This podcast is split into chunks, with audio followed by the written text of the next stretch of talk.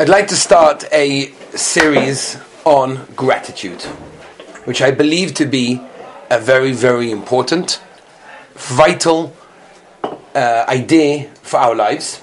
And I want to kind of come from a little bit of a different direction. Baruch Hashem, I was able to go on a few flights, which uh, I was able to uh, sit down and put pen to paper. And this is why this, you know, finally we got uh, a subject and I believe this is a subject which is extremely, extremely important, something which is mentioned many times in the Torah, and which is very, very vital for many of our relationships. So we'll start with, today with a little bit of an introduction, understanding where we're coming from, understanding what we're trying to do. We are going to move on in Mitzvah to some practical tips and ideas, uh, which are very, very important. But I really want to just get to a little bit of the uh, introduction today. So the first thing is when you mention the word gratitude what comes to a person's mind when you say the word gratitude is being grateful or appreciation. Now that's pretty much how a person would say, right? If you got gratitude or whatever, you would generally say that you know you're a grateful person, and you know you've got to, you you appreciate things or you appreciate people. There's a big problem there with gratitude, and this is most people's problems with gratitude, and that is most people think that gratitude is a response as opposed to a mindset. And that's the problem. We have to define what gratitude is in order to really work it, in order to use it, in order for it to be part of who we are. Now, let's talk about it as a response. Most people, if you would ask them what is gratitude, how do you express gratitude, when do you need to give gratitude, they would say it's a response. That means, well, if someone did something for me, I have to be, you know, I have to have gratitude and do something back. Therefore, I have gratitude and thank you, or I do something back for you. That's a response. Or now, although that's true, and that's wonderful, and that has to be practiced sometimes, the if gratitude is not only a response, it has to be a mindset, which means it has to be something that is installed within us.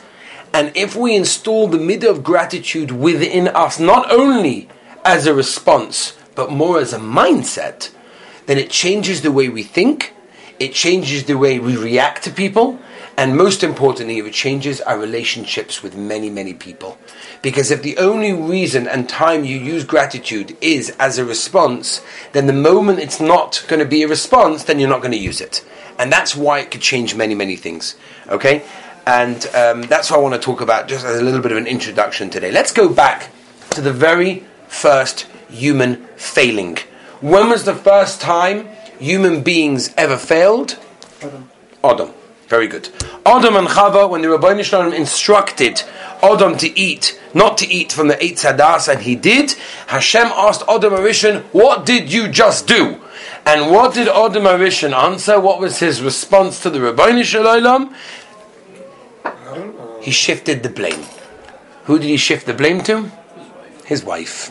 He said, It's not my fault. You gave me this wife. She persuaded me to do it. So there's many lessons we could learn from there. We could learn taking responsibility, shifting the blame, right? What does Rashi say? Rashi tells us about the human being's first failing. Zugrashi kan kofoi toiva. The very first Avera in the Torah. Adam HaRishon was a kofoi toiva. He didn't have gratitude. And that was the very first human failing that ever existed on planet Earth. It was the first failing that ever happened, and it's something we have to rectify and something we have to instill within us. Now, if I would ask most of you, what is gratitude? Where would you put it into? Ben Odom lemokim, Ben Odom lechaveroi, or Ben Odom leatzmoi? All the above. Oh, two of the three. Which two? Yeah, Ben Why is it Ben Odom lemokim? Hashem. No, but Adam La'atzmai. But Adam La'atzmai. I'm saying all three. Why? It's between you and Hashem too. It's the most. It's, Okay, it's between you and Hashem, that's it's, true. It's the most between Ben Adam and Chaver, but, but it's also. So it's interesting. No, everything is Hashem. Everything's between you and Hashem. That, that, that's 100% true. But if, if you would ask most people, Ben Adam, uh, gratitude, most people would say Ben Adam Chaver, right? Because someone did something for you, so you do something back for them. It's like an interaction between two people, right? But as Yitzhak and as most of the guys said, it's everything. And I'm going to show you how you find this in all three places. And that's just as an introduction, and then we'll move on to some very, very practical and very, very negaya things for ourselves. So, Let's talk about number one, um, Ben Odom. Let's talk about Ben Odom Lamokim. The mitzvah of Bikurim. What is the mitzvah of Bikurim? The mitzvah of Bikurim is taking the first fruits that you have up to Yerushalayim and it was a whole procedure. The Mishnah described the procedure, Mesachtas Bikurim, how you decorate the baskets, and there would be people on the streets that would be singing and dancing, and it was like a whole situation. Now, why did you do this? Not for yourself. You have thanks to the Rabbi Shalom for giving you fruits, for your produce, for working, for everything growing. So that is bin Adam Lumakim right? It's simply to have gratitude to the Rabbi Shalom for giving us what we need. Another example, korban toida. What was the korban taita?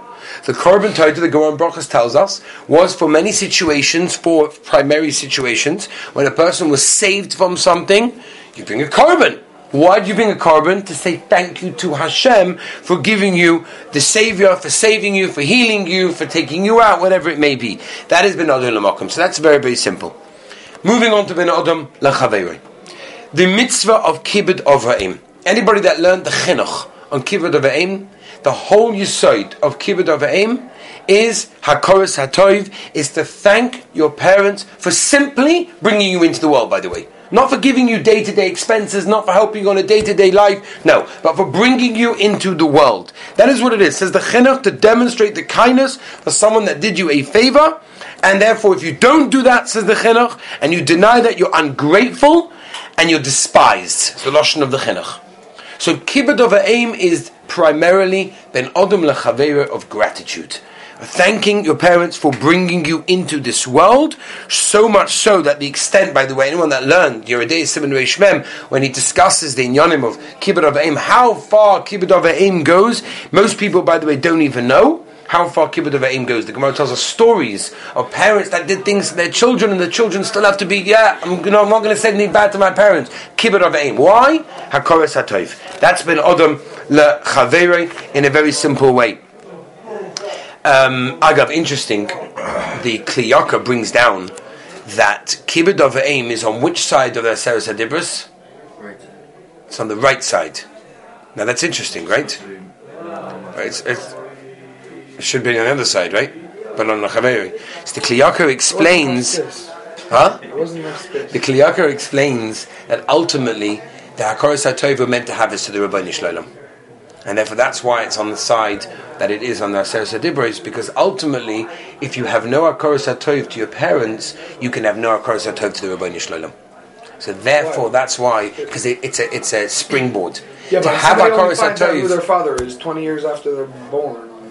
You're going to tell them but they have to have a curse of because they brought them into this world. Correct. They're still going to have a curse of to Hashem because Hashem. No, but if, if a person wants to get to having any, any level of a curse of to Hashem, you need to do it on a practical, physical level, and that's with a human being, and that's with your parents. You can't start by having a Tov with Hashem. Where are you starting? Where's the end? Where's the beginning? Where are you touching? Where are you reaching?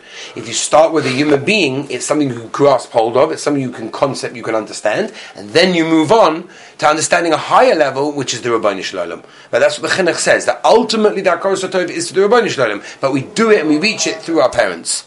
And that's why it's so vital to have a Koros HaTov, because if a person doesn't have a Koros HaTov, then Mele becomes Kofre Tov to the Rabboni Shalom.